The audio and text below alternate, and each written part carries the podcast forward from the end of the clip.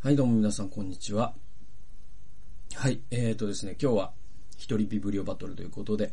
えー、イマジン、えー、芸術と信仰を考える、えー、第2回、えー、こちらをお送りしたいと思います。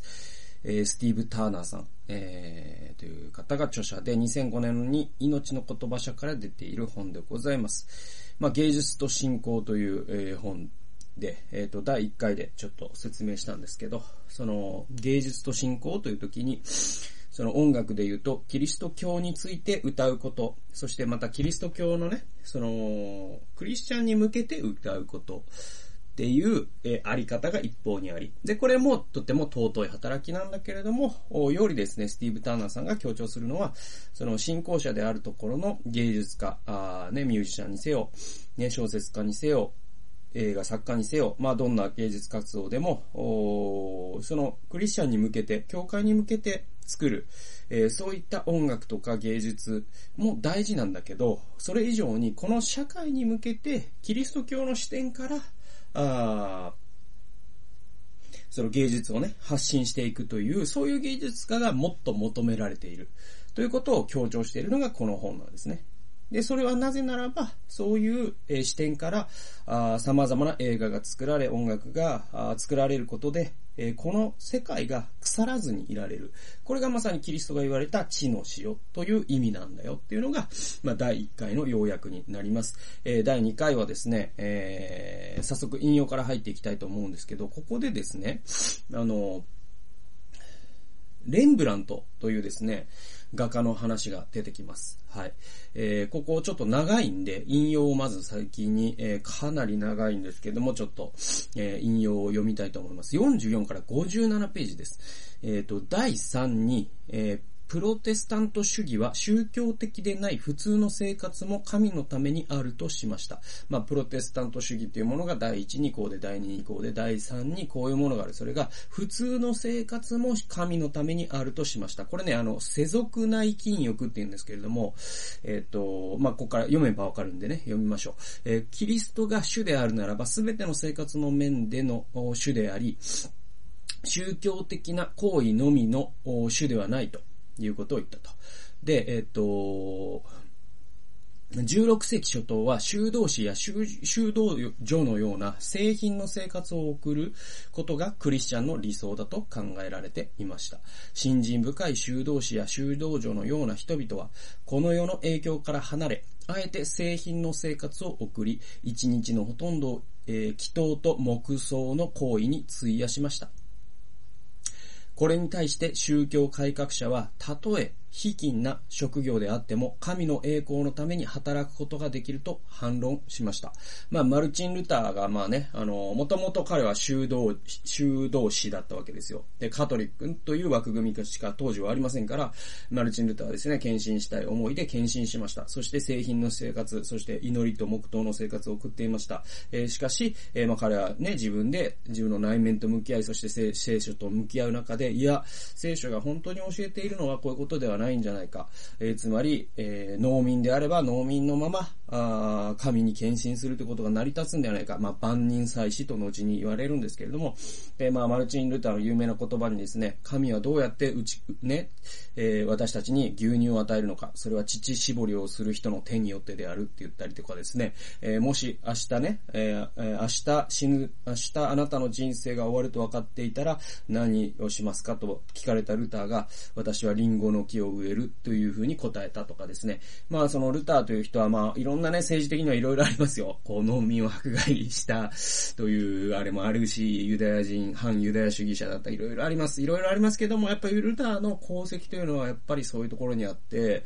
まさにその、それまではカトリックという、その、ね、あの、お寺の中に、えー、献身というものが独占されていた、えー、清い生活というものを神、えー、カトリックというシステムが独、えー、え、っと、独占していた。それをまあ、いわば民主化したわけですよね。すべての人が、あ神に献身したあ歩みをすることができる。それは大工ならば大工のままで、えー、献身できる。まあ、それがですね、後にマックス・ウェーバーが言うところの、まさに資本主義の倫理というものを作っていったわけですよ。で、えー続きを読みます。この宗教改革者の考え方は、クリスチャンが制作する芸術に自由を与える原動力となり、宗教的な題材でなくても、聖書的な価値観による、えー作品を作る可能性を生み出したと言えます。これですね、実は宗教改革とルネッサンスってすごい密接な思想的つながりがあると言われてまして、で、ここではそれが結構ですね、具体的にどういうことかっていうのがわかるわけですよ。つまり、それまでの芸術ってですね、まさにその清さというものものをカトリックというシステムが独占していた時に、えーどうだ、えー芸術の状況ってどうだったかというと、音楽だったら、そのカトリック公式のその神を褒めたたえる歌、えー以外は音楽じゃない、みたいな権威主義があったんです。えーえーと、絵画にしてもそうなんですよ。つまり、カトリックが公式に認めた聖人の像とかですね。まあ、アッシジの聖フランシスの絵とかいっぱいあるじゃないですか。あと、マリアの絵いっぱいありますね。で、えーそういうですね、宗教画と言われるものですね。まあ、ミケランジェロとか考えてもらったらわかるんですけども、ね、そういう、うん、いわゆる、こう、カトリック公式のオフィシャルな、その、権威づけられた、宗教的な題材のみが芸術とされていた。それがですね、その、ルターの、まあ、いわゆる、こう、世俗な生き欲とか、まあ、そういう万人祭祀とか、そういう考え方がどう芸術の地地平を広げたかというと、普通の人の生活にも清さが宿るんだったら、普通の人の生活も芸術足りうるというですね、そういう、まあ、芸術家たちの考え方の変化を起こしたんです。それによって、実際芸術が変わったんです。その影響を最も表すのがレンブラントだっていうふうに、えー著者は言うんですよ。ターナーさん言うんですね。えー続きを読みますね。この宗教改革の影響を受けた芸術の中で最もよく知られた例は、レンブラントの作品でしょう。レンブラント自身がクリスチャンであったかどうかを明確に示す文献は残っていませんが、オランダの改革派の教会の出身であることは分かっており、えーカルバン派の見解から聖書を読んでいたと言われています。はい。レンブラントはエッチング版画による、エッチング版画による聖書物語の作品も制作しましたが、作品の多くは普通の人々の生活、えー日常生活の中で描いたものですと。えー当時一般的だったのは宗教画か古典的神話あるいは裕福な権力者の肖像などでしたからかなり異色な画家と言えます、えーしゅえ改革者としてのレンブラントの視点は、えー画題の選択に大きな影響を与えました。そして宗教改革の理念が普通ならば蔑まれがちな庶民の性格を、えー生活を高く評価しようとする、えー姿勢につながりましたという。でねあのレンブラントあの一回もあの、絵見たことないっていう人あんまいないと思うんですよ。で、あの、光の画家と言われまして、すごくですね、レンブラントという画家は、あの、日本でもすごい人気あってね。で、結構上野の、ああいう西洋美術館みたいなのあるじゃないですか。とかでも、割とよく、あの、レンブラント展とかやられるイメージですよね。で、あの、有名な絵がいっぱいあります。で、中でも、まあ、いっぱいあるんですけど、まあ、あの、僕ね、たまたま僕今、この手元に、これがあるんですよ。レンブラントの映画。映画っていうか、宝刀息子の帰郷 っていう絵があるんです。タイトルがね。で、これね、えっと、ロシアのサンクトペテルブルグだったかな？の美術館に所蔵されているんですよ、今ね。で、この本って何かっていうと、あの、ヘンリー・ナウエンというですね、カトリックの神父いますよね。で、この方が、あの、まさに自分の魂の危機を迎えた時に、えーそのロシアまでこの絵を見に行ったんですよ。で、もう一日中その絵の前でね、もう動くことができなかったっていうんですよ。で、その一日中動くことができなかった時に考えたことを一切冊の本にまとめたのが、この宝刀息子の帰郷という本です。で、この宝刀息子の帰郷という、まあ、これね、えっと、日本図書館協会選定図書、アメン堂から出てますね。アメン堂から出てるんですけど、で、えっと、この、ね、本の表紙がまさにレンブラントの法と息子の帰郷。まあ、こういう絵を描く。まあ、光の画家って言われるね、意味がね、まあ、YouTube 見てる方は今見え見えてると思うんで、わかると思うんですよ。この、本当にね、あのー光を描くのがうまいんですよ。あの、光が当たってる感じというか。で、それを逆に言えば、闇を描くのがうまいってことなんですよね。その後ろに、こう、兄がぼーっと見てる感じとかですね。あ、これ兄はこれ違うのか。光当たってる方か。で、後ろからこう見てる人がいるじゃないですか。で、それが本当に暗闇を描けてるからこそ光が際立つという、そういうですね、そういう手法を、あのー、まあ、レンブラントという画家はですね、まあ、あの、技術、えー、美術史にも残るというか、えー、芸術史に残る人なんですよ。でもこの人って結局その生涯では、あの、夜景っていうですね、あの作品、これもレンブラントの代表作で一番でかいんじゃなかったかな、確か。で、その夜景っていう作品なんかだと、まさに当時の書き方を踏襲してて、あれってですね、いろんな人が書かれてるんだけど、全員彼のパトロンなんですね。で、つまり、えー当時の芸術家ってどういう感じかっていうと、俺を書いてくれと。で、俺を書いてくれたら、あの、じゃあ1000万出すよ、みたいな金持ちがいたんですよ。で、そうやって1000、ね、そうやって、じゃあ A さんが1000万出すよ、B さん500万出すよ、C さん100万出すよって言ったら、A さんを一番でかく書いて、C さんを一番小さく書いて、それでお金集めて絵描いて、えっていうことをしてたのが、まあ、当時の芸術家の一つのあり方で、で、結構成功したんですね、レンブラント。でも晩年はですね、すごくですね、彼落ちぶれてしまってですね、貧困生活をしてたんですけれども、まあ、今、現在、21世紀の今、彼の一番小さな絵でも、えー、5億円はするという、まあ、すごい あの、すごい人です。で、うんと、まあそういうことで、えー、レンブラントなんですけれども、あのー、レンブラントのね、他のね、有名な絵で、例えばね、なんだかな、あの、酒税人みたいな、そういう絵があって、で、それだとなんかね、えっ、ー、と、夜にランプに照らされながら、メガネかけたおじさんがそろばん弾いてるみたいな。で、ああいうののことをここでターナーさん言ってるんですよ。そういうのってそもそも、それまでは、まあこの法と息子の企業は当時の伝統にね、えー、乗っ取ってるけど、その、酒税人みたいな絵って、全然、と、その、そんなものを絵に描くとはっていう世界だったわけですよ。だって宗教的な聖書の題材でもなければ、ね、偉い人のね、パトロンでもなければ、ね、富ね富裕層を書くものでもなければ、そういうカトリックからの権威とかもなんもない。えー、こう、なんかこう、虐げられた一位の、もう、庶民というか、その生活を描いた。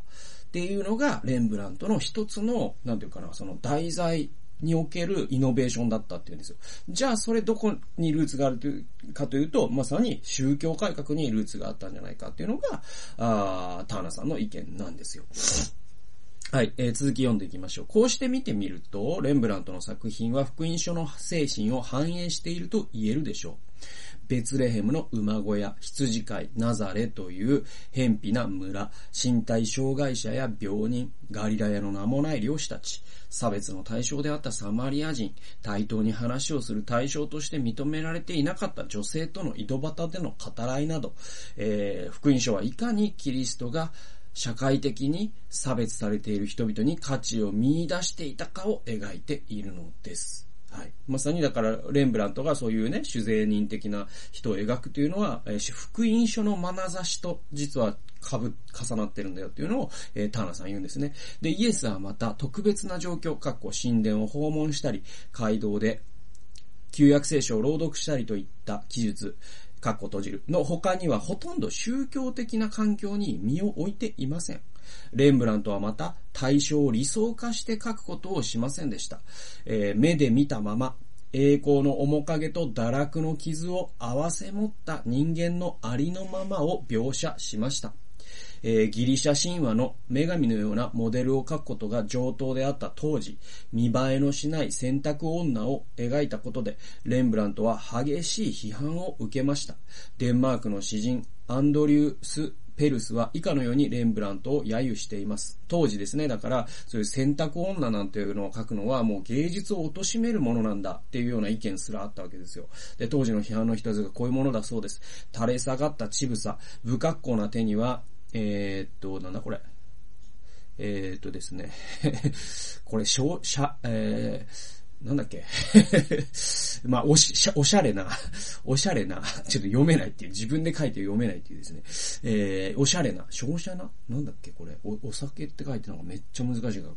えー、このね、おしゃれな、レースの飾りの跡さえなく、えー、腹の上のコルセットや足につけたガーターなどあられもなく、自然の原理を見せつけるのかのごとく、ここまでわざわざ描からなければならないものかっていう風に、このペルスという詩人はですね、まさにレンブラントは芸術を貶めてると。なぜなら醜いものを描いてるからだっていう風に批判したっていうのが残っているわけです。で、えー、ターナーさんの文章に戻ります。えー、レンブラントは T.S. エリオットの言葉をか、えー、借りるなら、まさに無意識のうちに意図的ではなく、そして、それでいて揺るぎなくクリスチャンだったと言えるでしょう。イエスの視線を追うかのごとく、普通の人々の価値を地位や富ではなく人間として尊厳の中に見出しています。えー、たるんだシワの下に魂を見極めるその眼差しは優しいと同時に正直でしたっていう風に言ってるんですよ。だから、これね、まさに TSL とか言ってる無意識のうちに意図的ではなく、それでいて揺るぎなくクリスチャンだったっていうね、この表現僕好きで、えー、まさにだからその意識的にわざとらしく、それでいて結構揺るぎがあるクリスチャンって、じゃあ逆に言えば何なの ?TS エリオットのね、命題の裏って何なのっていうと、実はその、もう、行々しく聖なる、えー、キリストを書くみたいなことですよ。で、そういうのこそがまさに芸術とされてたわけですよね。でも、えー、あの、レンブラントはですね、そうじゃなかったんですよね。まさにキリストは書かなかった。もちろんキリストも書きましたよ、確か。えー、だけど、それで、まあ、王と息子とかも書きましたよ。だけど、レンブラントが書い、ね、あえて、えっ、と、その当時王道だったものを書かずに、そういう1位のその垂れ下がった乳房を持つ選択女を書いたという、この視線そのものが、イエスがナザレで、ね、その名もない漁師とかですね、あの、サマリア人とかですね、虐げられた女性を、えー、見た温かい視線と重なるわけじゃないですか。だから、イエスを書くんじゃなくて、イエス的に書いたんですよ。で、このありた方こそ実は無意識のうちに揺るぎなくクリスチャンであるということなんじゃないのっていうふうに T.S. エリオットは言っていて、僕はこれがですね、僕本当に自分のじゃあクリスチャンとして自分の信仰のあり方ってまさに実はここを目指してるんですね。だからもしかしたら僕のですね、YouTube とかですね、聞いて、僕がね、あの、発してるね、メルマガとか読んで、陣内さんなんか全然キリスト教のこと言わないな、ね、イエスのこと言わないな、福音のこと宣言しないな、なんでこの人あんまりクリスチャンじゃないんじゃないかしらと思われてるとしたら、それはむしろ成功で。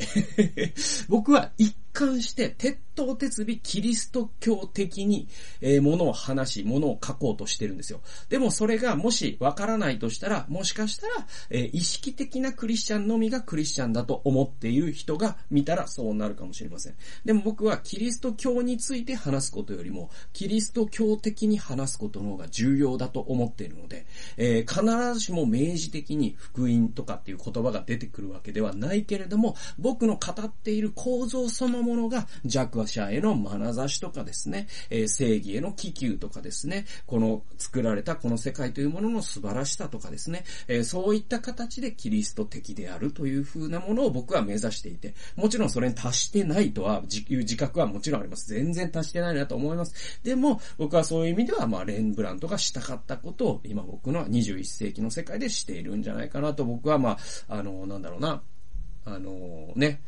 口はばったいですけれども、ちょっと恥ずかしながら思うわけですよ。はい。そんなわけで、えー、次行きましょう。えー、次はですね、66から67ページでございます。えっ、ー、とですね、これね、あの、クリスチャンの芸術作品に邪悪さを描いてはいけないんじゃないかっていう議論があるんだそうなんですね。で、あるんだ、そうなんですね。っていうか、実際あるんです。で、それに対して、えターナーさん、何と言ってるか。これがすごく僕面白かったんで、ちょっと引用しますね。えカルバン派の伝統を念頭に置きつつ、ダニエル・デフォーは、モル・フランダースという、まあ、作品があるそうです。で、この前置きに、後悔している悪の生涯を物語るにあたっては、悪の部分は真実の経歴として与う限り邪悪で荒らしめなければならない。そうすることが、えー、介護の部分を、これめっちゃ言い回し難しいね、これね。介護っていうのは、悔い改めて悟るということを、えー、いうふうに書いてます。介護の部分を浮き彫りにし、それに美しさを与えることになり、また介護の部分も、悪の部分と同様に生き生きと描くならば、必ずや最善かつ最も明るいものとなるに違いないと書いていますと。まあ、さっきのそのレンブラントの話、ね、話と通じることがあるとすれば、闇を描くのが上手だからこそ、レンブラントって光の画家だと言われたわけですよね。そういう話なんですよ。だから邪悪をちゃんと描かないと正義も描けないよって言ってるわけですよ、ダニエル・デフォーはね。で、フラン、フランソワ・モーリアックは、作家の任務は悪を目で見、手で触れ、匂いのするものとして描くことだ。神学者は我々に抽象的な意味での罪人という観念を教えてくれるが、えー、作家はその罪人という観念に血と肉を与えると述べて述べています。ジョン・ヘンリー・ニューマン数奇教は、罪人が書く小説が罪のない小説でなければならないということ自体矛盾であると言います。はい。まあまあ言いまし、まあ難しいけど、まあ人間っていうのはね、すべからく罪人なんだから、あだから、えー、もし小説に罪があるべきでないというなら、もうそれ自体矛盾だよと、ニューマン数奇教は言っているわけですね。で、この話ってね、僕ね、実は、あの、実際に経験したことがあって、経験っていうか、まあちょっと具体的なところにあんま立ち入れないんだけど、あのー、どうしようかな。これどういう話として話せばいいんだろう。そうですね、あのね、はい、えー、ど、どうしましょうかね。まあいいや、あの、ちょっと、例え話として聞いてほしいんですけれども、あのー、まあ、三浦綾子さんの、氷点。ね。氷点を、教会でね、ちょっと朗読劇とか、まあ、劇とかにしましょうってなった時に、まあ、あるですね、非常にピューリタン的なというか、非常に清い、非常に、まあ、根本主義的なというか、あそういうですね、あの、方がいらっしゃって、ね、そういう選挙を仕事にしていらっしゃる方がいらっしゃって、まあこれ全部例え話ね。僕の見た夢として聞いてほしいんですけど こんな夢見ましたって話なんですけど。えっ、ー、とね、で、その方が、ちょっと、それはどうなのかと。教会であれをやるのはどうなのかと言い始めたと。ね。えっ、ー、と、それで理由を聞いてみると。えっ、と、み、ね、あの、氷点読んだ方なら知ってますけど、氷点ってあれ不倫の話なんですよ。はい。ね、えっ、ー、と、陽子ちゃんという主人公がいます。で、そのお母さんがですね、まあ、お医者さんと、こう、年頃になるんですよ。ね。で、ちょっとキスをしたりとかして。で、そのキスをしたりしている時に、えっ、ー、と、陽子ちゃんの妹にあたる子供が殺害されたんだよね、確かね。なんか誘拐されてね。そういう話です。で、その罪の意識にずっと、お苛まれるんですよ。その、ヨコちゃんの母親は。ね。で、えっと、あなたが死ねばいいかよかったのにみたいなのを感じ、みたいな話。で、後にその秘密を知り、みたいな話だった。ごめんなさい、間違ってたらごめんなさいね。僕、だいぶ、多分間違ってないと思います。一生懸命読みましたから。えー、で、で、そういう話です。で、とにかく不倫とか出てくるんです。で、あの、あの、なんだっけ、羊が丘だっけあの、三浦彩子さんの作品って結構そういう不倫とかいっぱい出てくるんですよね。で、で、その、まあ話戻しましょうや。あの、氷点をじゃあね、教会で、ね、劇をやるってなった時に、あれは不倫が出てくるから、教会にはふさわしくないと言ったわけです、その方は。その宣教を仕事にされてる方は。で、僕はそれに関して別に、あの、当事者ではなかったので、それを取り巻く人間として見ていたんだけど、もうなん、なんか全然ピンとこなかったわけ。その批判が。何を言ってるんだろうなと思ったわけ。で、何を言ってるんだろうなと思ったのはいっぱいあるんだけど、いろいろあるんだけど、今言、今僕が読んだ、まさにその罪を描かないと、ね、救済って描けないんだよってことが分かってたからこそ、三浦綾子さんは氷点の中にあれだけですね、ドロドロした人間の罪を描いたわけですよ。それがないと、その十字架の最後のシーンですね、えー、夕、ね、夕日が、その海に沈むときにそれがキリストの血潮だと見るわけですよ、ヨコちゃんは。ね、それの感動っていうのは全てのドロドロがあったからこその光なわけじゃないですか。で、ミロヤコさんはよくわかってたわけです。闇を描くことの大切さが。えー、でもですね、そのクリスチャンが教会で演じるものは全て光に満ちてなければならないという、そういう脅迫観念っていうのは、えー、なんだろう、わからんでもないけど、ちょっとピンと外れじゃないかなと思うんですよね。で、じゃあですよ、ちょっと反論させてもらいますと、そうしたら、旧約聖書の結構な部分を我々は、まさにその、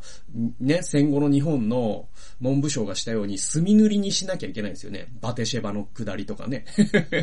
ですよね。ノアが娘と寝た下りとか全部墨で塗るべきですよね。その原則に従うなら。でも旧約聖書は良くて、三浦彩子さんはダメなのはなんでなのとかってなってくるじゃないですか。